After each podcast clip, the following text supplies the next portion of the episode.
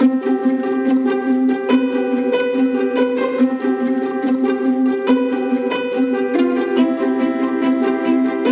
you ever felt like a small fish trying to swim in a big pond? Welcome to this week's episode of Free Your Inner Guru. I'm your host, Laura Tucker. It's not always the best experience, is it? Realizing that you are, or feeling that you are, a small fish trying to make a ripple in a big pond. At one end of the spectrum, it can feel very, very difficult. The thoughts going through your mind might be something like, oh my goodness, this is so hard. Everything is taking so much time, so much effort, so much money. And on a deeper level, it can sound like I'm not good enough, or I feel like I can't make a difference here. There's too much competition, too many voices, too much noise. At the other end of the spectrum, where the glass is half full, there's feelings of anticipation and worthiness and aspiration and positivity. And I think we can all think of somebody that we know that seems to live down at that end of the spectrum. But let's face it, most of us go back and forth. We oscillate between knowing that, hey, I'm playing really big right now, so of course it's uncomfortable, and oh my gosh, why is this just not moving along the way that I hope it is? What if this resistance, what if these uncomfortable feelings were just part of the process? If you've never done something before and you're stretching, it means that you're stretching yourself. And as far as I've ever seen or experienced, when you're stretching and reaching, there is discomfort.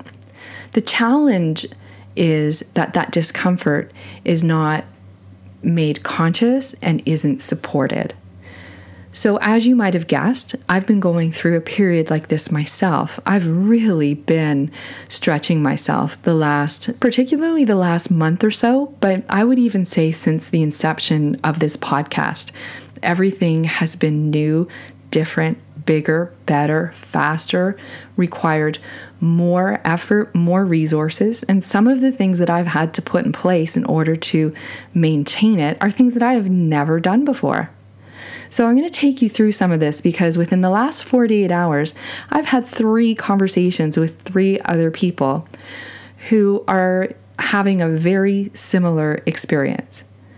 So if you're feeling like you're a small fish in a big pond and you can't make a difference, I'm just here to tell you that you're absolutely wrong. Of course you can. Others have, and you can too. What we need to do is make sure that it's supported. So you can either go down the route of thinking and being creative and creating your own pond, or finding ways to influence the one that you're in. I want to talk to you about resources and the difference between resources and resourcefulness. A lot of the time when we get down to that frustration of feeling like small fish, big pond, I'm not making a difference here, it's not moving fast enough, we feel like it's because it's limited resources, not enough time, money, energy, contacts, you name it. Whatever it is that's um, got you in that uncomfortable place. One of the wisest things that has ever been said to me was that it's not about resources, or at least not always about resources. It's about resourcefulness. So I want to ask you, if you're identifying with this, are you spreading yourself too thin? Spreading yourself too thin is not just a sign of limited resources. It's a sign of um, limited or priorities. Um, If you're spreading yourself too thin and trying to do everything, and you're diluting your results. So if you do have limited resources, it's incumbent upon you to leverage the resources that you do have, starting with your time. Your time is probably one of your resources that you have the most influence or control over. The second thing that I want to look at is the tools that you have or things that you have spent money on that you may not be leveraging to their full extent. The third thing is people who you have in your circles who can help you that you may not be comfortable asking. A lot of the times being resourceful is like playing the game of ask. The game of ask is when you let go of all expectations of what the answer is going to be, whether it's going to be a yes or a no, and you go out and you ask anyways. I played the game of ask several months ago at a very small networking event that I was at. And, you know, it was interesting because when I arrived and there was a very small turnout, I was initially dismayed because I thought that there were, you know, when you go out and you invest your time, one of your resources, into something, you're hoping for maximal return. Instead, it was a very intimate gathering. And at the end, I was thinking, what do I really need in my business?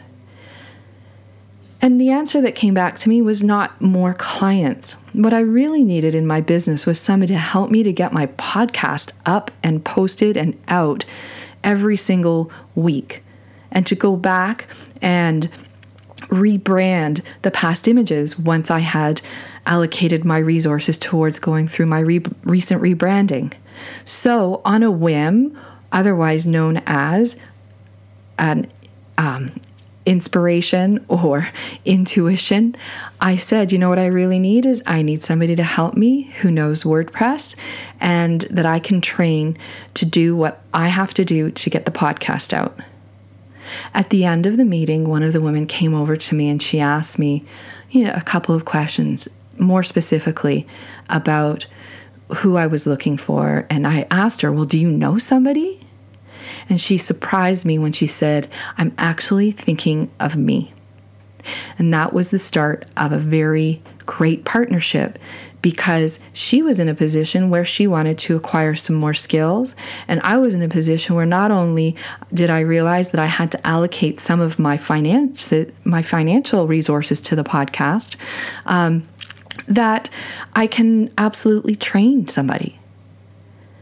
The relief that that has brought to me has been unbelievable, and it was a totally different outcome that I was expecting. So part of what you can do, and I'm going to I'm going to admit, I kind of fluked it that night. But when you can get clear on what you really need and then you can ask, it's amazing. People can come out of the woodwork literally to help. The second thing that you can do is, to help yourself is to really understand that this is the time for being your own leader. If you have projects out there that need to be moved forward and you know that it's, or you even sense that these are smaller projects because, hey, you're in a stretch game right now, effective communication is something that will always serve you well. So stay on top of your email, get as clear as you can in your writing and your requests. Again, get resourceful so that you can make things as easy as possible for people to help move your goals along. The second thing that you can do is find yourself a mentor. Find yourself somebody who has gone before you and pay attention to them. And your mentors don't have to be people um, who you necessarily know personally. Now, something just came to mind. The last thing that I want you to do is get up in front of a great big crowd at an event and ask somebody who is a million steps ahead of you in the game that you're in to be your mentor. Find somebody who's one or two steps ahead of you and pay attention. People are always willing to help. Find partners. Find people who are also playing big and who you can leverage each other's resources, and realizing that what they say is it's not what you can get, it's what you can give. You'd be amazed how much things can free up when you are focused on how you can help other people instead of always what you need. There is almost always a bigger pond, especially if you're playing big. couple weeks ago, I found myself saying in my frustration over and over again, I'm punching above my weight. That's a belief. And I caught myself and I was like, really? I'm punching above my weight. First of all, what am I doing using a boxing metaphor to begin with? But what if instead of punching above my weight, I'm actually punching up to my weight? Some things are out of your control, but there is so much that you can influence. Taking uh, from an experience that I had on Sunday, I was at a uh, at the shore of Lake Huron for the day, and I was wanting to take some pictures in between some of the writing that I was doing. And I looked around, and uh, it was it was absolutely beautiful to the eye, but it was one of those days that's not so beautiful to the camera. Open sun, no cloud, everything is very harsh contrast. So the environment wasn't quite great. But there I was, literally sitting beside one of the biggest ponds in the world, one of the Great Lakes.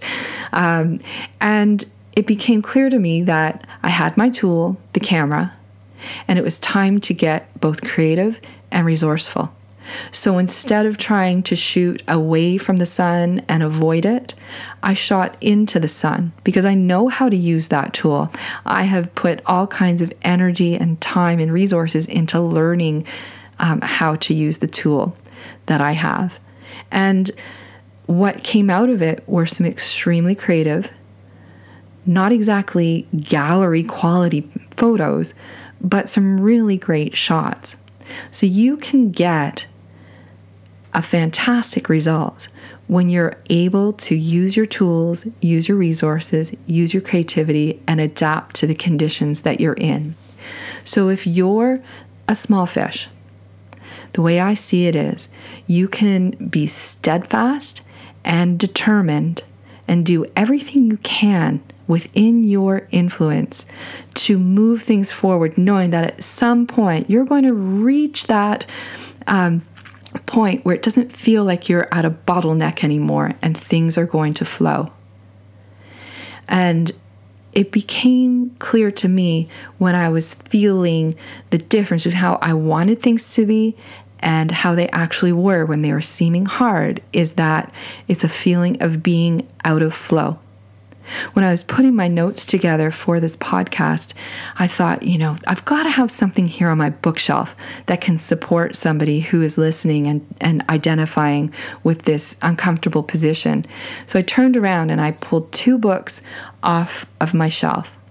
One addresses some of these challenges of prioritizing and uh, and productivity in a very straightforward manner. It's called The One Thing by Gary Keller. The long title is The One Thing, The Surprisingly Simple Truth Behind Extraordinary Resu- Results. I recommend it. It has a way of helping you focus in on what that one thing is that you need to move forward with the focusing question, what is the one thing I can do such that by doing it, everything else will be easier or unnecessary? And uh, and there's a lot more to it, obviously, than that. But that's one of the great big takeaways from uh, when I first read that book. The second book I pulled down off the shelf, which I'm queuing up to reread, is one from a few years ago, and it's called Flow, The Psychology of Optimal Experience by Mihaly Csikszentmihalyi. And I know I just butchered that, but uh, the gentleman's last name, but it is unbelievable. And one of the core statements is a person can make themselves happy or miserable regardless of what is actually happening outside just by changing the contents of their consciousness. That's the main premise there. So what if, and I asked, I put this out to the person I was speaking to yesterday, what if all of this feeling like being that small fish in the big pond, pushing water uphill, what if that is just a part of the process? What if the people who you perceive as ahead of you on your path. What if in their own way, because if they're worth paying attention to, they are continuing to play big. What if they were still having that same experience right now because they're looking at the next big pond for them? What if it wasn't about you in particular or me in particular, and that was just the amount of effort that it took to take your game to that next level? I believe that's where the truth of this lies. And if it's coming back on you as feelings of extreme frustration, negativity, and uh, and and feeling like it's not worth the effort, then I'm going to suggest that not only do you focus on all of the things that I said earlier, including those two books about focusing your priorities, leveraging the resources that you have, learning to play the game of ask. If you're in that position and you want it that much more, then I would consider taking a look at hiring a coach. And I don't, I'm not just saying that because I'm a coach.